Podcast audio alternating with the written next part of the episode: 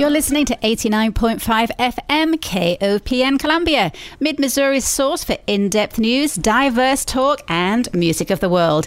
It's not just radio, it's community radio on the web at kopn.org.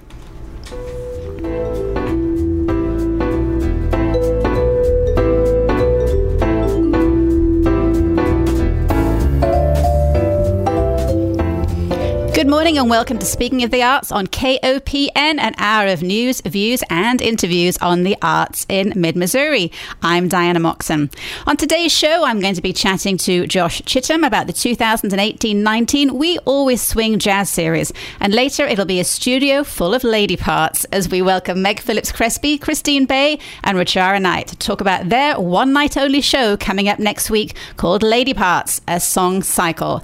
But first, welcome to the studio studio, Josh. Thanks for having me. I have been looking forward to chatting with you for about a week now. Right? Yeah. My apologies again. Again. Josh went MIA on us last week at last week, but it was okay because we got to talk about the Eurovision Song Contest, which is my favourite subject. So all Excellent. was well. All right. last Sunday was your launch night for the 2018-19 season. How did it go? It, it was it was great. Uh, we had the Columbia Jazz Orchestra at the roof. Um, if folks aren't familiar, it's a local collective of artists. Uh, not a uh, set cast. There's definitely some some you know different personnel in the band, but um, I guess when they played on Sunday, they had 19 pieces, so it is a, a real big band. Uh, the weather was a little warm, but that didn't keep people out. Um, and yeah, we had a great time. Um, they played three sets, um, all smoking arrangements. Uh, and yeah, it was just a, a, fun way to get people out and let them know that uh, we're swinging again this this season. And uh, yeah, to uh, spread the word about all the great shows we have and try to try to increase awareness about jazz in Columbia. Is that a fundraising event for you, or, or more of an awareness and ticket sales night? Uh, it, it's a fundraiser. Uh, you know, we uh, we raise some funds. Uh, always try, you know, want to raise more. But yeah, that was the uh, the idea. That was try to you know get a little bit of money in the till before we kick off the season. So, what are the main challenges at putting together a whole season of jazz artists? Um, I would say, really, the primary challenge is not having our own venue. So, you know, we have a list of people that we would want to bring in that we think fit uh, what we're trying to do. Then we've got to see are those people coming through? Um, are they coming through on dates that work, i.e., not home football games, i.e., not True/False, you know? Um, and then if all that works, do we have an actual place to put them? And is that an appropriate venue? Um, you know, if there could be a phenomenal artist, but maybe they're only going to sell 200 tickets, and the only venue that's open is the Missouri Theater, well, we're not going to put them there. And likewise, if we have somebody who could probably sell a thousand tickets, but we have to, you know, put them in Whitmore Recital Hall, we're probably not going to do it there. So, so yeah, uh, like I say, finding venues. Uh, there really is no shortage of artists that, that want to play the jazz series. Um, you know, we've been around for 24 years, and folks know our checks aren't going to bounce. We're going to treat you well. Uh, the Columbia is just a, a, great town that supports the arts. The audiences are always receptive, and the musicians feel that when they play. Um, and if we had enough venues and uh, had enough demand, we could have a 30 concert jazz series. Um, we, we tell people no, you can't come to town more than we tell them yes.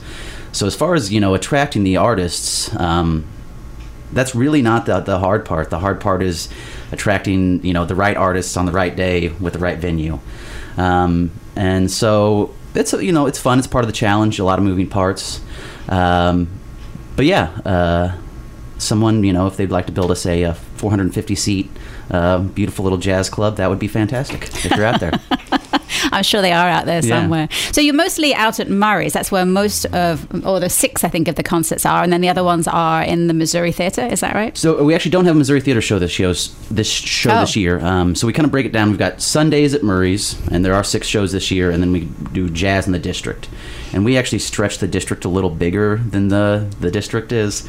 Um, so that really just means our downtown shows. So this year we've got um, two at Stotler Lounge, which is in Memorial Union on campus. It's a, about a, do about 230 seats, kind of cabaret style seating. Um, and then we've got a show at Kimball Ballroom at Stephens College. Um, and then we'll have a show at Whitmore Recital Hall, which is really a great venue. Um, it's 11 rows deep. It's you know about as small as it gets. Um, so so yeah, that's kind of the breakdown as far as the Murray's and non-Murray shows. So I mean, the, the Missouri Theatre and Jesse obviously are available to you if you bring a big star. But is it how many how many jazz artists out there can fill a thousand plus venue? Uh, in this market, not a lot, not a lot. Um, so we do, you know, but we don't want to have our shows so small and exclusive that we can't make the circle bigger.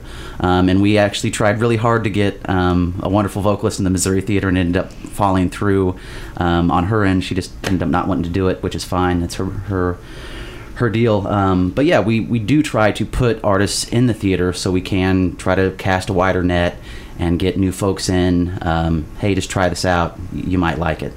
I mean, you have you have so many options. So there are so many possible jazz artists out there. How do you narrow it down to just the the ten that are coming? Um, so yeah, we kind of keep a, a, running list of you know sort of two categories: uh, people that are new that we've never had before that we really would like to present in the market, um, and then people that have you know previously played and just you know wowed us that hey we've we've got to have them back. And so you know we keep those lists running, and then as um, you know, typically we'll start booking stuff, um, you know, for our, tw- you know, season 25.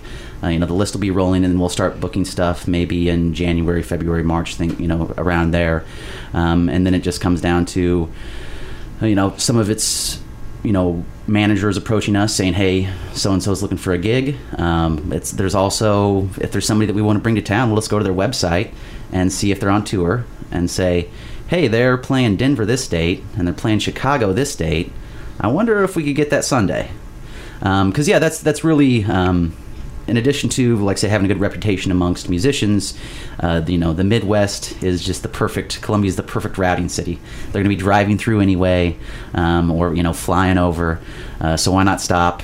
Take a gig, uh, make a little extra cash, and make the people of Columbia happy. So I was talking to uh, uh with the the New Music Festival here mm-hmm. a couple of weeks ago, and then we had two female jazz compo- uh, sorry female new music composers that were here, and we were talking about the uh, extent of underheard voices in the new music world. And, and I'd noticed that on your schedule this year, you only have two female jazz artists, Katie Thiroux with her trio who's coming in, and, and a vocalist Veronica Swift. How much discussion do you have about trying to bring more female or LGBT LGBTQ uh, artists to Columbia within the within the jazz series. I mean, we're, we're definitely conscious and aware of it, and like I say, we were hoping to have a third female on the season.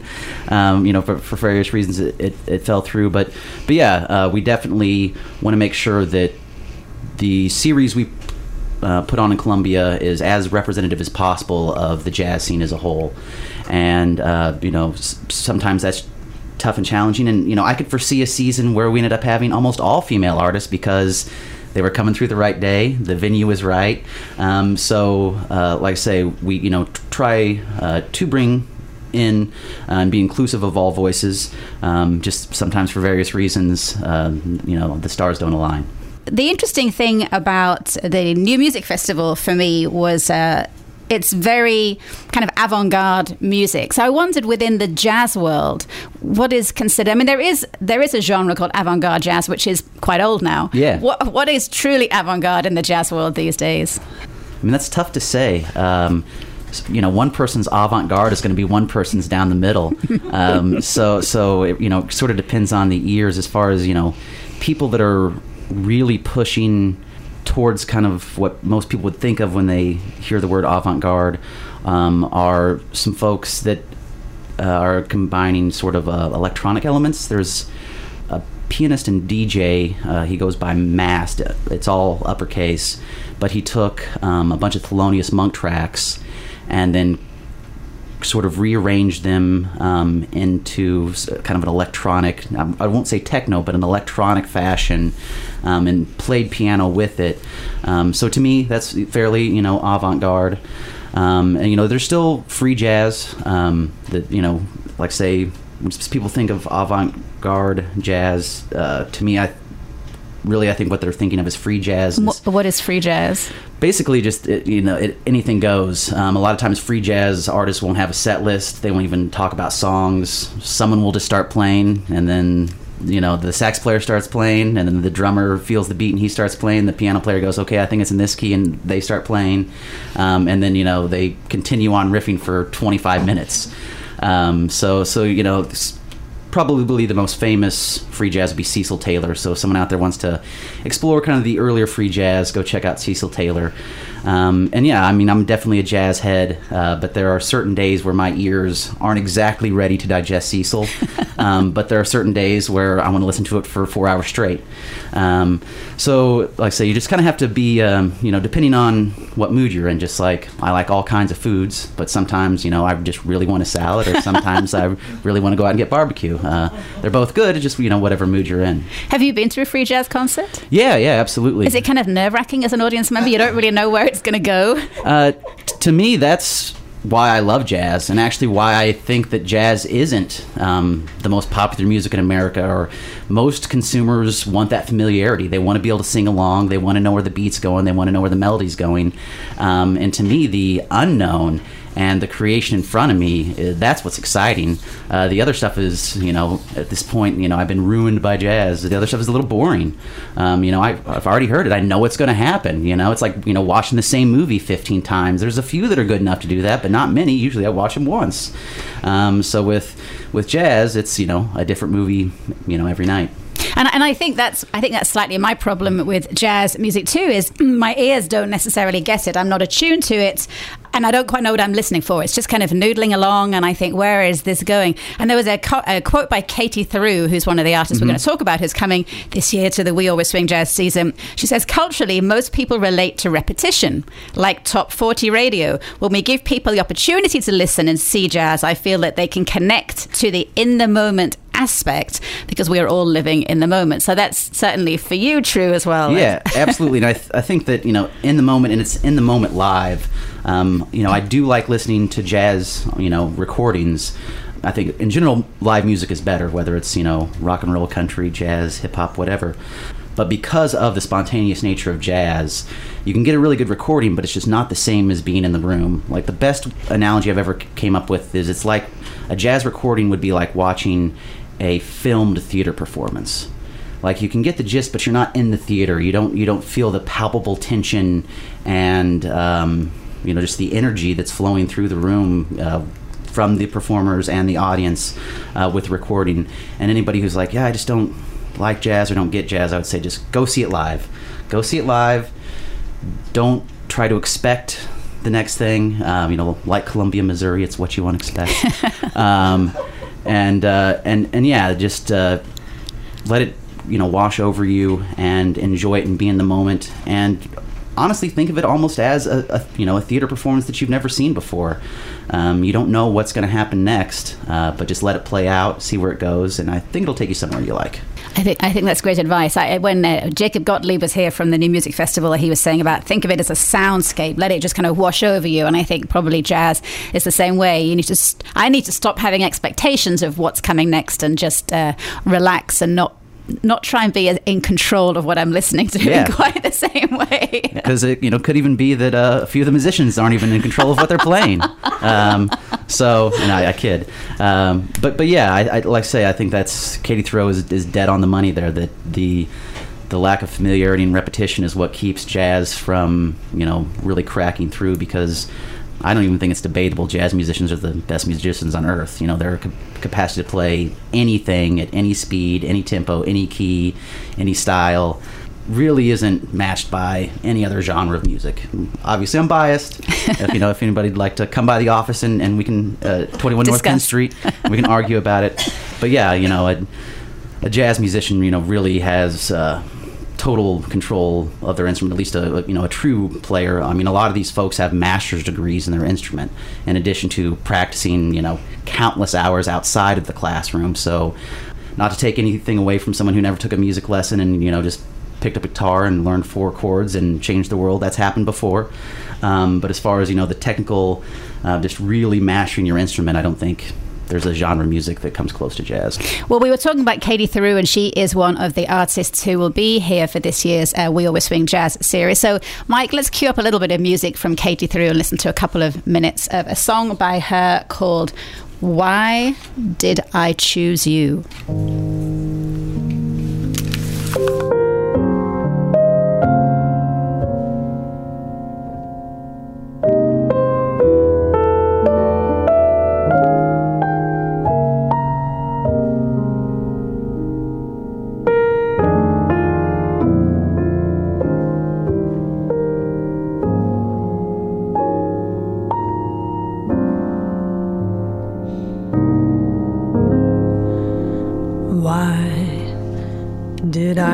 You?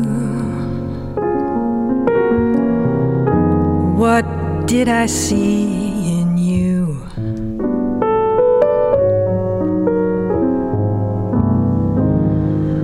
I saw the heart you hide so well. I saw a quiet man had a gentle way, a way that caught me in its glowing spell.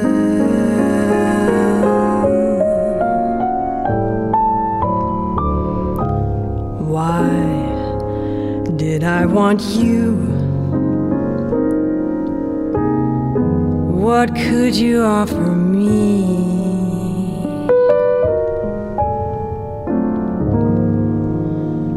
A love to last a lifetime through. And when I lost my heart so many years ago, I lost it lovingly and willingly to you.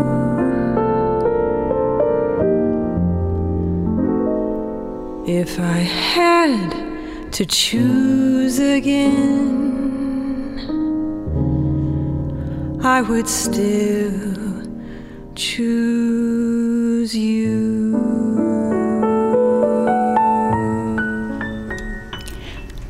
And that's Katie Thiroux with Why Did I Choose You? Just a short clip from um, that piece of music. Katie Thiroux is one of the artists who's going to be at this season's We Always Swing Jazz series. Josh, tell us um, who else is going to be here. Uh, so we've got 10 shows this year. And just the you know kind of the quick rundown. We start off with uh, Tootie Heath featuring Emmet Cohen at Murray's.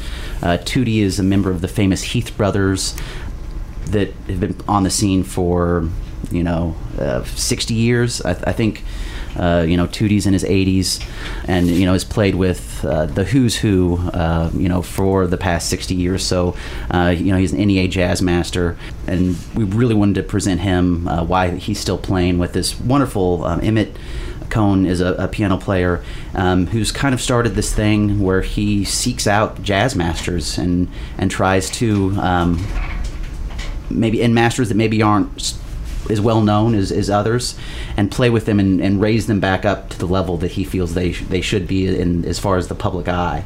Um, so I think that's a, really cool thing and something about jazz you know that exists are the the mentorships and uh, younger players and older players learning from each other and then helping you know boost careers. So so that'll be a cool, cool one. Uh, the Humanity Quartet uh, is the next one. They're a, a brand new group.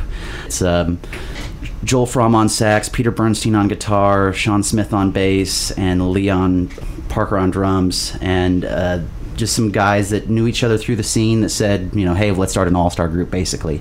So they're going out on a two-week tour, and Columbia will be the last stop of their two-week tour. So we're kind of excited to. Uh, most of those musicians have been to Columbia before, but not in this configuration, and that's something else that we like to do. Or you know, we'll have phenomenal individual musicians and kind of get them together and, and bring them in.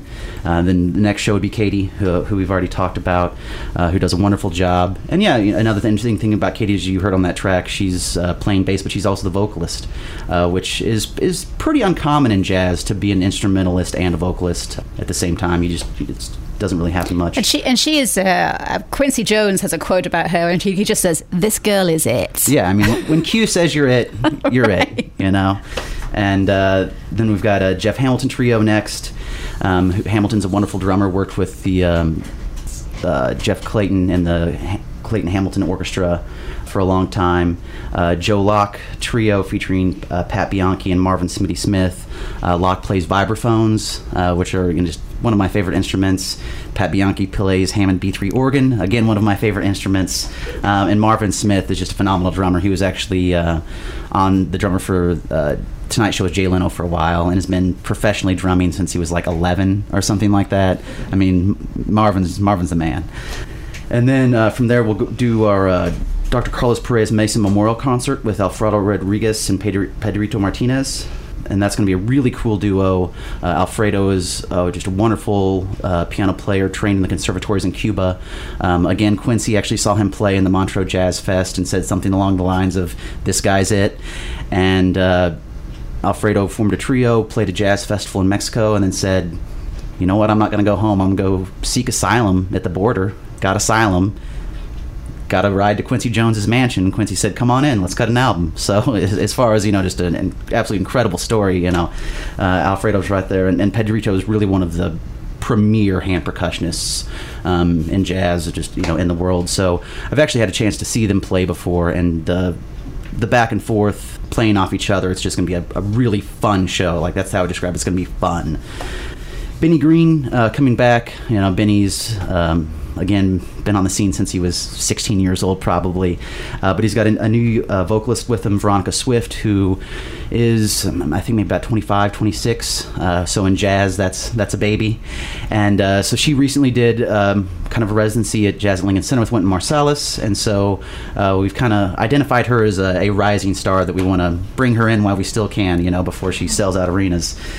And then Brad Mehldau trio, uh, Brad and his trio with Jeff Ballard and uh, Larry Grenadier have been together for over 10 years now and have really just helped push the limits of what a jazz trio can do, whether the, that's doing jazz arrangements of you know popular songs um, or their own original compositions. You know, Mehldau just definitely does his own thing, and that's going to be at the the Whit- or recital hall that I was talking about. That's just super small. So if you if you like a piano trio and like Mehldau, I guarantee that show is going to sell out before Christmas probably. So single tickets go on sale Monday. If you want to see Brad Mehldau, call me on Monday.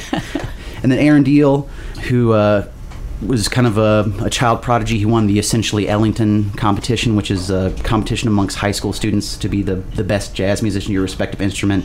Um, and he really kind of keeps a finger in the classical classical world too, which is really rare in jazz. And he also plays with Philip Glass a lot. Um, so I mean, Diehl's one of those guys that can do everything. And as Um, Wynton Marsalis says, he is the real deal. yeah, you know. And then uh, finally, the New York Standards Quartet. So that's another kind of all star group, uh, but they've been together for um, maybe about seven years or so. Presented them once before. But yeah, obviously based out of New York. And. Um, they do some original compositions, arrangements of, of standards, uh, but just a really, really good cohesive cohesive unit. So Now, obviously, you, you love all of these artists and would be hard to choose one of your favorite children. But if somebody could go only go and see, say, one or two concerts, which one would you direct them to? Uh, definitely the um, Alfredo Rodriguez and Pedrito Martinez. That's going to be, like I say, just a phenomenal show. I've, I've seen it before, so I can assure you um, that it's going to be be great, especially if you like Latin jazz and Latin rhythms. Um, it's it's that that's the one that's not to miss. Outside of that, um, I would maybe say the Humanity Quartet, just because they're new. Um, you know, I've I've actually never heard them. I don't think they have any recordings yet. Um, so you know, try something new, and maybe you'll see this band and they might blow up and you know finally jazz will be on top 40 radio. I don't know. Um, so yeah if i had to pick my two favorite children uh, th- those would be them. And the Humanity Quartet is at Stotler Lounge Memorial Union, and that's on October the 11th. correct Right? Yeah. And how many seats are available there? Do you remember? uh, so it, it seats 230 um, but with season ticket sales i'll have less than 100 tickets left when singles go on sale so Okay. And Alfredo Rodriguez and Pedrito Martinez duo, they're going to be at the Leela Rainey Hall Day at Stephens College, and that's on February the 7th next year. Um, and that's a that's a bigger venue. yeah we've got about 350 seats there so um, i wouldn't be surprised if it sells out it won't sell out uh, you know before christmas uh, like Mehldau, i don't think but yeah you definitely want to want to get your tickets these guys they they play uh, together quite a bit uh, not all the time they don't have any recordings together but you know, like i said they're, they're both just steeped in the tradition of cuban music and uh, you know love bringing it to the the audience Do most of the concerts sell out, usually, most seasons? so murray's uh, me and you could form a band and pretty much sell out murray's I don't think I could sell out more. I'm, I'm not kidding. Um, so so just with you could. with um, you know season ticket sales and packages alone, I'm going to have about between the two shows, you know, less than probably 40 or so tickets left. That's nothing. So, Yeah. yeah. I mean, they're basically already sold out. So, so yeah, the Murrays will be no no problem. Um, you know, the other shows, I think Mehldau will for sure sell out, and part of that is, like say, this was the year of the small group, so we we put them in smaller spaces. Selling out the Missouri Theater is really hard. Um, me and you could not do that. um, and, and uh, so I wouldn't say that you know we sell out every year. Murray's always does super well, um, and our other shows are, are well attended. But if you're out there, come buy some tickets and let's sell them all out. So if people want to get tickets, tell us how they do that. Yeah, so um, you can visit our website, wealwaysswing.org, and learn more about the shows. And then you can link to Ticketmaster from there. But I always tell people, unless you own stock in Ticketmaster, just call me up on the phone and you can get tickets with zero uh, service charges. Uh, our phone number is 573 449 3009. Call up, get the box office, you'll talk to me, uh, we'll make a deal. Or come in and see us in person. Uh, we're at 21 North 10th Street, just around the corner from KOPN. And we've got uh, a library you can peruse, we can talk about jazz, and sell you some tickets. You've probably got to talk about jazz all day. Is it difficult to get work done some days when people come in and you just want to talk jazz all day? you know, it's a, it's, it's a nice break, but uh, we, we get a steady flow of people, but not so steady that I can't get some stuff done. Thank you so much, Josh Chittum. The We Always Swing Jazz Series 2018 to 19 is now up on their website and ready for ticket sales, or you can just call in and chat jazz to Josh and not pay any extra fees. Check it out at wealwaysswing.org. Josh, thank you so much. Let's have you back in because I've only got through half of the Hey. things that I wanted to ask you Sounds good. about. So. I'll be sure to show up. You're listening to Speaking of the Arts on 89.5 FM KOPN Columbia. And after the break, we'll be back with Meg Phillips Crespi, Christine Bay, and Rashara Knight to talk about their one night show coming up next week. Stay tuned.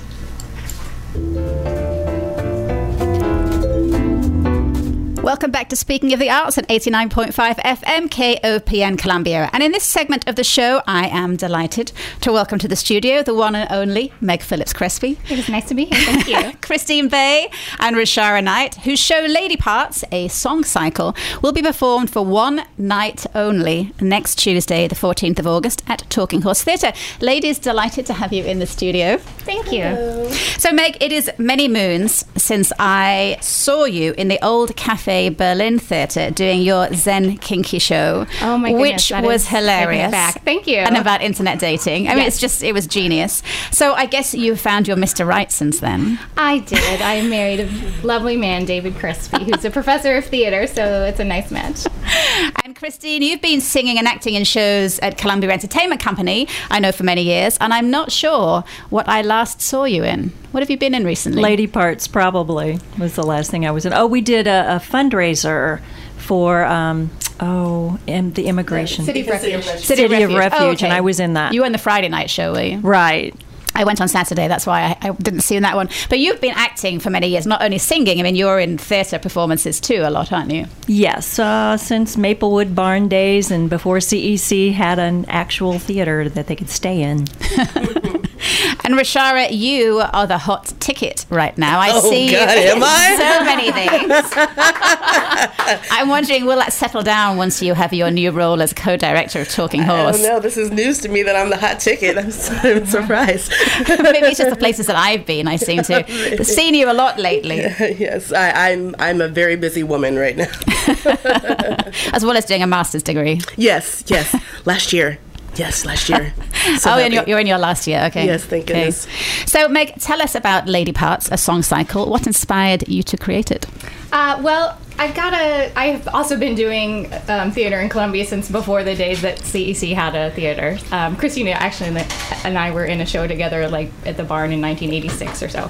So anyway, I've got a, a 35 year resume at this point. I I consider myself talented and a good actor, and I didn't get cast twice in a row in late fall, which isn't normally a big deal. You know, you don't you batting 300 is good for an actor, but as a middle-aged woman, that was all the parts. There was nothing else on the horizon that I was interested in, and I thought, well, I could sulk, so I did that for a week or so, and then I was like, I'm just gonna write my own show.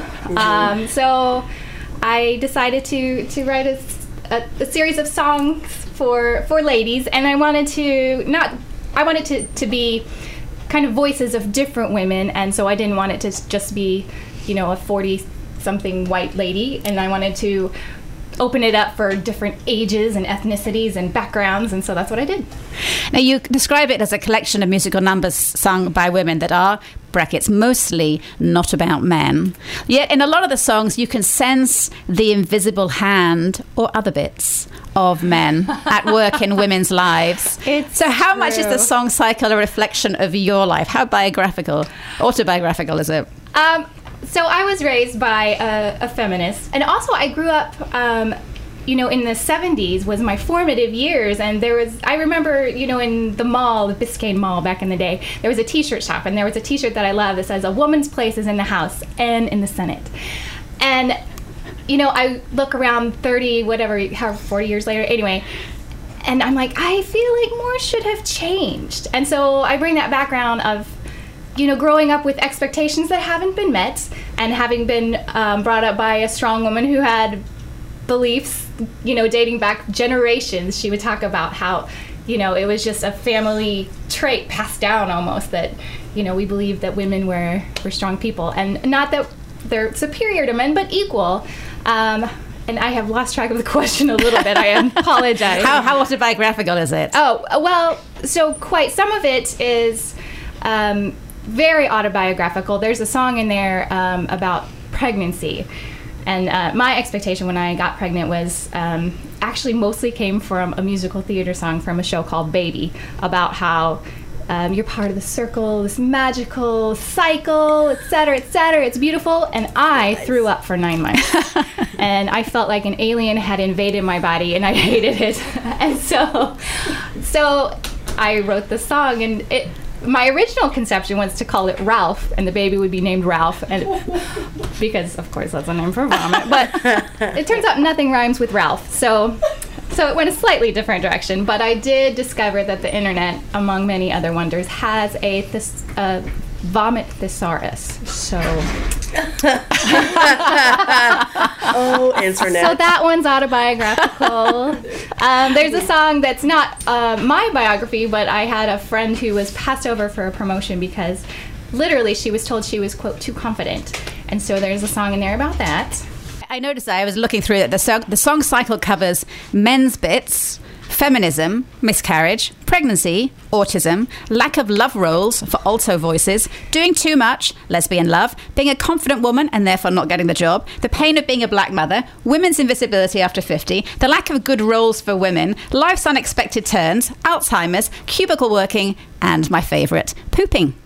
I wondered how these topics made it to the top of the list when you have such a rich seam to choose from. Well, Was it about rhyming? um, no, I mean the thing is that men get all these songs about everything under the sun, and women get songs about men. And so I wanted to do everything under the sun, and hopefully we've ended up with at least a little bit of that, um, including pooping.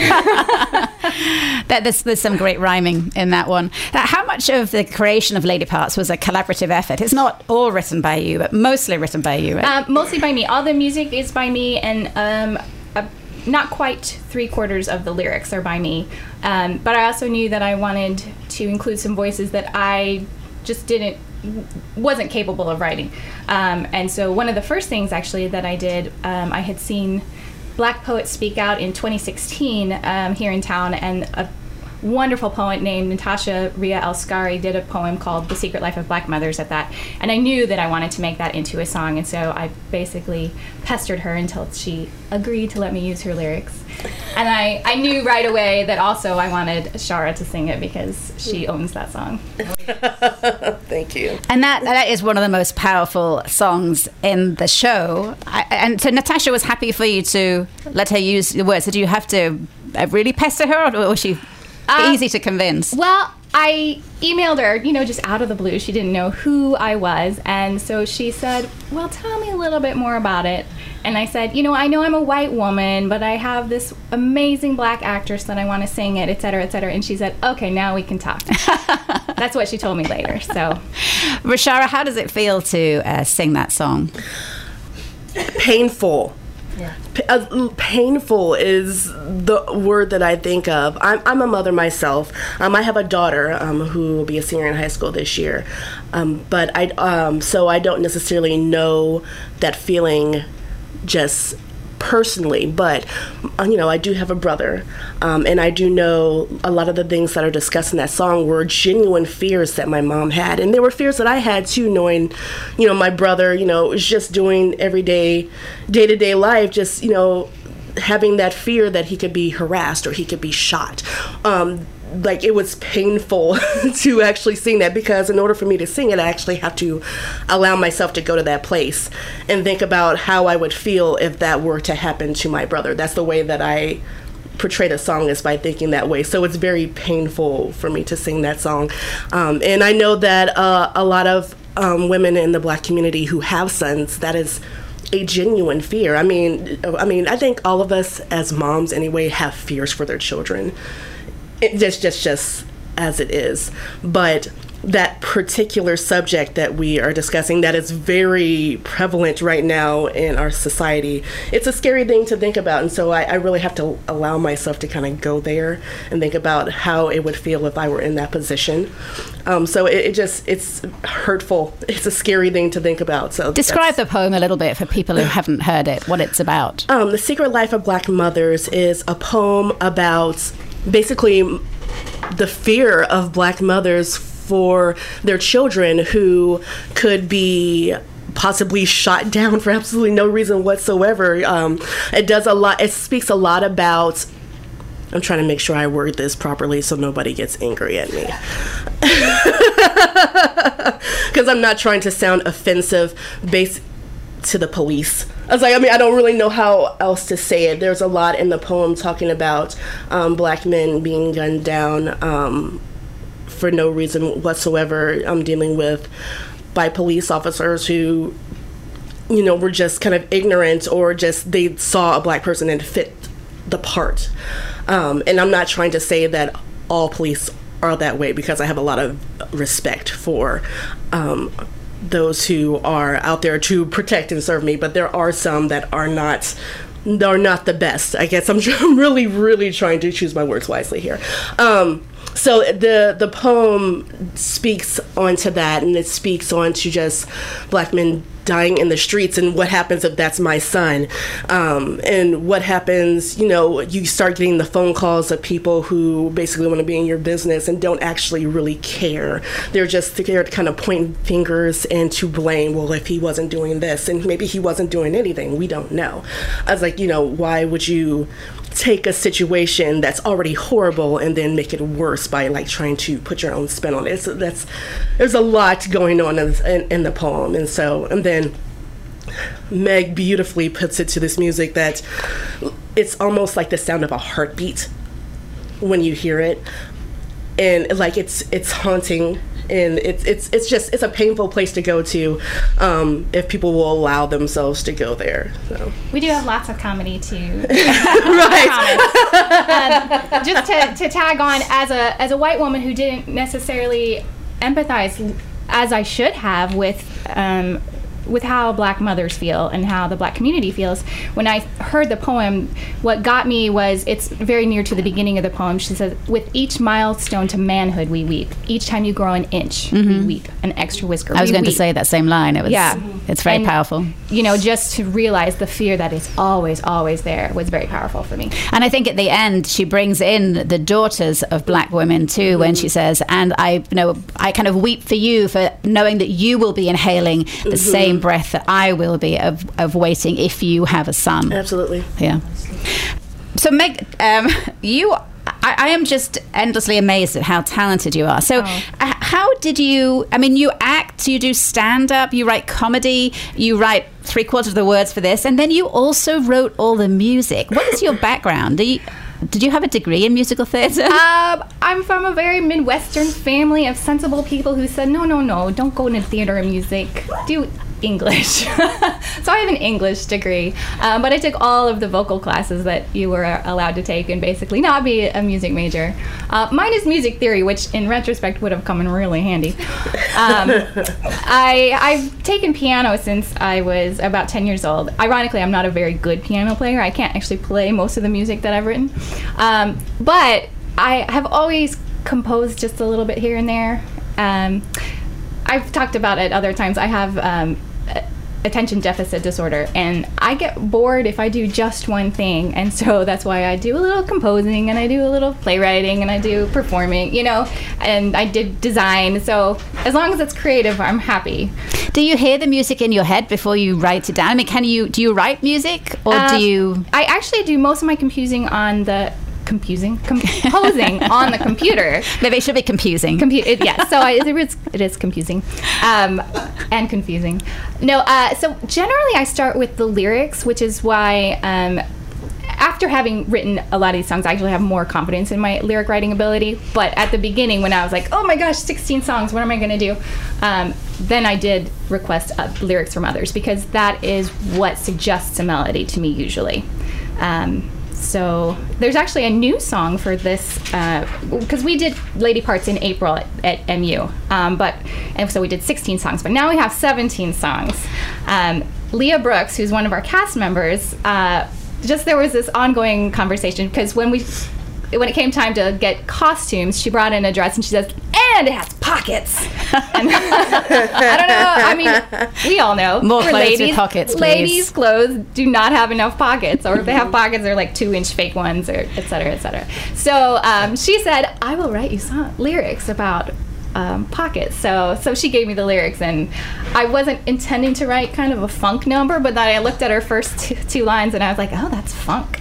So, so we have white ladies take on funk. I don't know, but That might not sung by this white lady. That might take over as my new favorite song then, a song about pockets. I have Yeah. long been sad about the lack of pockets in women's clothing. Yeah, what's up with that? Christine, you perform in three, I think, of the songs in the show. Tell us about the numbers that you appear in. Well, my favorite one is about women of a certain age who disappear.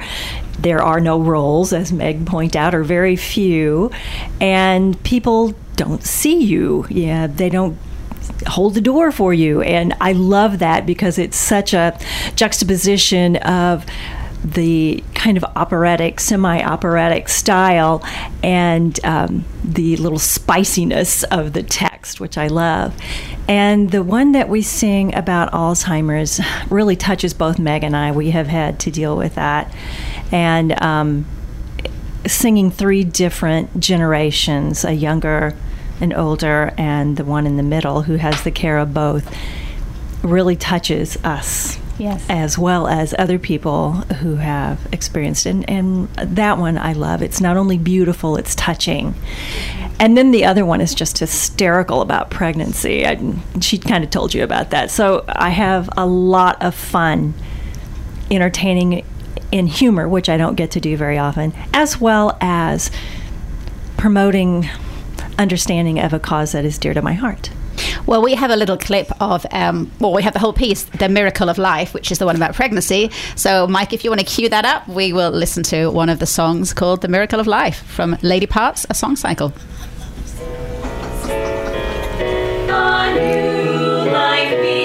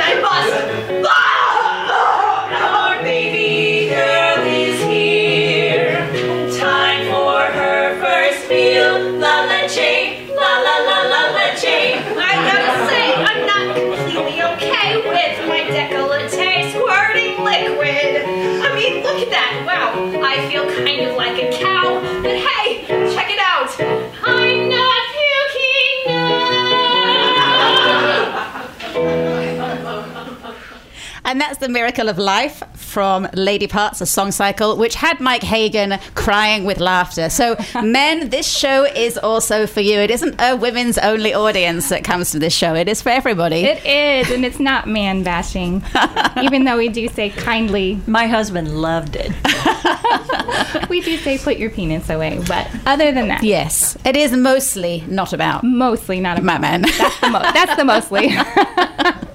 Now, the, the song that you mentioned earlier, Christine, called Aria Invisible, where you sing about uh, how it feels to be over 50. Uh-huh. Now, I have to take a little issue with this song, as I am a woman over 50. And I think this idea of invisibility is a story we tell ourselves. And I think it's about inner sass. And I think as long as you maintain your inner sass, you don't feel over 50 but there's, there's it's also nuanced because it is kind of nice to walk down the street and be kind of invisible. Not There is harassed. a relief to that too. You can kind of like observe life in a different way than when you're kind of completely thrust into the center of it. So I have to say, next time you write a song, I want it to be about how much I love being over 50. well, actually, I mean, it doesn't come through in the final version, but I will tell you that I originally conceived of it as a sad ballad, and then I was reading stuff by women over 50 and how much they kind of love being invisible, and I was like, this is not a ballad. I think there's so many very visible women over 50, particularly in Columbia and just in society today, that are just really coming into their own at 50. Christine, I see maybe Well, another you know what over you 50 won't year old. put up with. Yeah, I'm a little over that even. Um, you know what you want, and you know what you'll put up with, and how to deal with it, and that's the best part. So yay, women over 50. and as somebody who is na- rapidly approaching 50, like, I find Oh, Meg, you're 29. Oh, well, thank you. Yes, of course I am. Of course I am. But I find I have fewer and fewer F's to give every year. I, have a friend who says, there. I have one F left to give. He's saving it up. I like that. So tell us who else is in the show and how did you select this cast? There must have been so many women that were saying, let me be in the show. I did hold open auditions, uh, with the exception of I knew that I wanted Rashara to sing um, Secret Life of a Black Woman. And to be totally honest, I did perhaps write Aria Invisibilia for Christine, but she did audition. um, and we actually had, I think, 12 ladies audition and cast. In addition to Shara and myself, six, so we have eight. It hurt my heart to actually turn six ladies away because everybody who auditioned was great. Um, I knew we were going to be in an unmiked space, so we went with, of course, very talented people, but also people who didn't need mics. Um, so we have Anna. I'm gonna get. I'm gonna miss somebody. Anna Rawls, Samantha Boisclair, Diana Curtright, who's our youngest. At, uh, is she 15? I think. Yes, Yeah. 15. Um, let's see. Who am I missing? Hef- Hefzibah. I always thought her last name was Nian, but it's Eniani. Uh-huh. Um, Hepzibah Niami. Mhm. Yes. Um, I'm missing Leah. Leah Brooks and Say Samantha? I did. Oh no, who am I missing? oh, sorry, person. Three of us in here in this You class. think- That's eight. There you We're go. good. Fine. You're fine. We're good. Oh, yes, Christine Bay. Now, you- have taken this show a little bit on tour. It's been in Kansas City, Yes, right? when yes, when we- were you there with that? Um, just was it two weekends ago? I guess uh, that last weekend of July. Um, so uh, Natasha Ria El-Scari, oh, the poet from Black Women Speak Out. Uh, sorry, Secret Lives of Black Women owns an art gallery in Kansas City, um, and she had invited me to like her page on Facebook, which I did. And then I saw, hey, we have events here, and I said, hey, what do you think? So so we did that last weekend. This is a great show that doesn't have to be in a theatre setting. I mean, you could do like Greenhouse Theatre Productions do and do it in alternative venues. You could be in art galleries and, and stores and all over the place. Yes, and at Talking Horse, we'll be working around the set of um, Ripcord, Ripcord, which is right. going on. So, um, so it's kind of nice. It's very flexible. We actually, unfortunately, Christine was not able to join us, nor was little Diana, little Diana, young Diana, um, and so we did it with six and. You know, swapped a few things around, so it's flexible, and I think that's nice too. So, what are the future plans for Lady Parts? I mean, this could go all over the country. Is that is that the plan? Would you like to do that? Take it on tour? I would love to do that. Um, I've done a, just a little bit of Googling and I don't have a fully formed plan yet. I'm actually um, joining my husband on a Fulbright tour to Greece this fall, and I won't have a lot to do. So, one of my one of the things on my list is uh, to put together a plan for next step for Lady Parts. I, w- I, I had read that you were going to be away for three months, um, and I wondered if you were planning on writing another song cycle for a different set of issues. I am waiting to see until I get to Greece and see how I feel moved, but I definitely have something creative on my plate. Now you are you, you mean you love uh, Star Trek and you are a, uh, a science I- fiction I nerd do. as well. It's I know true. you.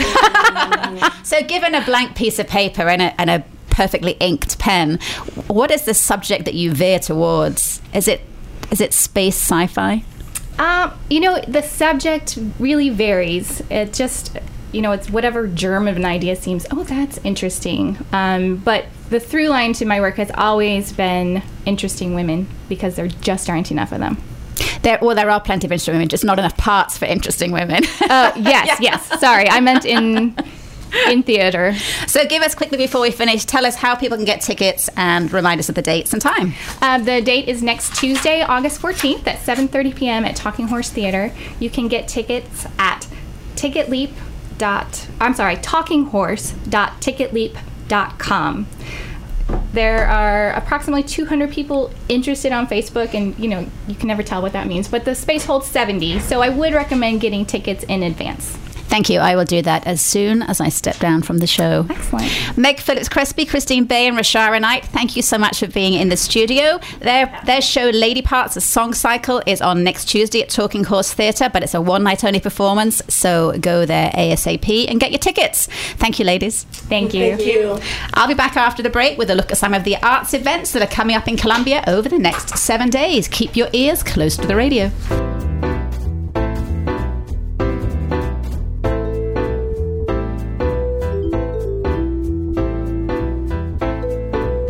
Thank you, Mike. I'm Diana Moxon, and as usual, we'll end this week's Speaking at the Art Show with a look at some of the events that are coming up over the next few days in and around Columbia. This evening is the big opening night for Talking Horse Theatre's production of the David Lindsay-Abaire comedy Ripcord. Tonight's show starts at 7:30 p.m. and you can also catch it tomorrow and Sunday at 2. Tickets are $15 for adults, and the show continues next weekend. This is the final weekend for Maplewood Barn's production of the musical thriller Sweeney Todd. Tonight's show starts at 8 and tomorrow and there's also a show on Sunday. Tickets are $12. In Jefferson City, there are a lot of theatre options this weekend. The Scene One Theatre is in their second and final weekend of Tuesdays with Morrie. Their show starts at 7 tonight and tomorrow.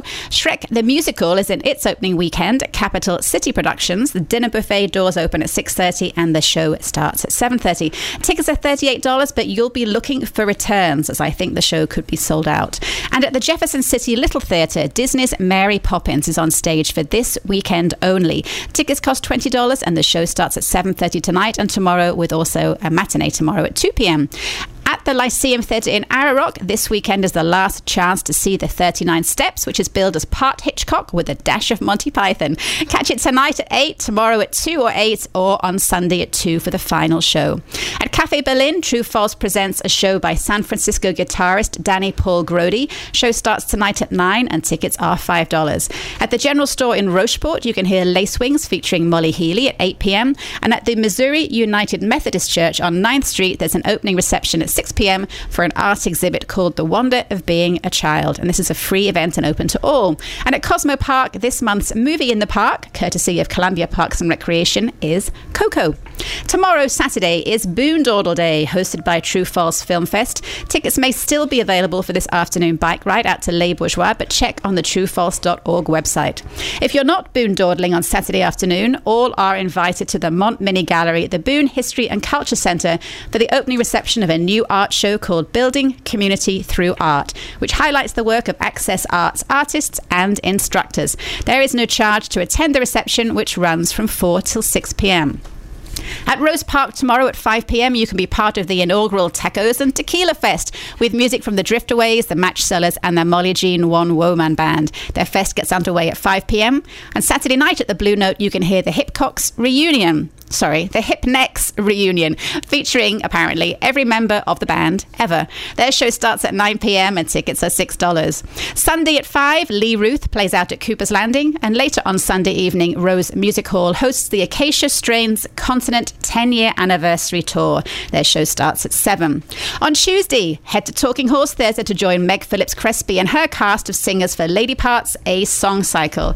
This is a one night only show and it's not suitable for under 13s. Tickets are $10 and the show starts at 7:30. On Wednesday, Columbia Parks and Recreation's Family Fun Fest is at Cosmo Park from 6 till 8 p.m. This month's theme is around the world with arts and art from various cultures along with live entertainment, hands-on learning, face painting, food trucks and more. And downtown at Rose Park, the next up in their Movies in the Park series is Toy Story at 8:30 p.m. next Wednesday and admission to that is free. If you missed the opening weekend of Ripcord, you've got another chance next weekend starting on Thursday night. Tickets available from talkinghorseproductions.org. And finally, check out local bands Crooked Fix and Blackwater at Rose Music Hall at 8 p.m. next Thursday. Tickets for their show cost $5. You've been listening to Speaking of the Arts on 89.5 FM KOPN Columbia with me, Diana Moxon, and the wonderful engineer, Mike Hagan. We'll be back next week with more news, views, and interviews about the arts in mid Missouri. Stay arty, Columbia. Columbia.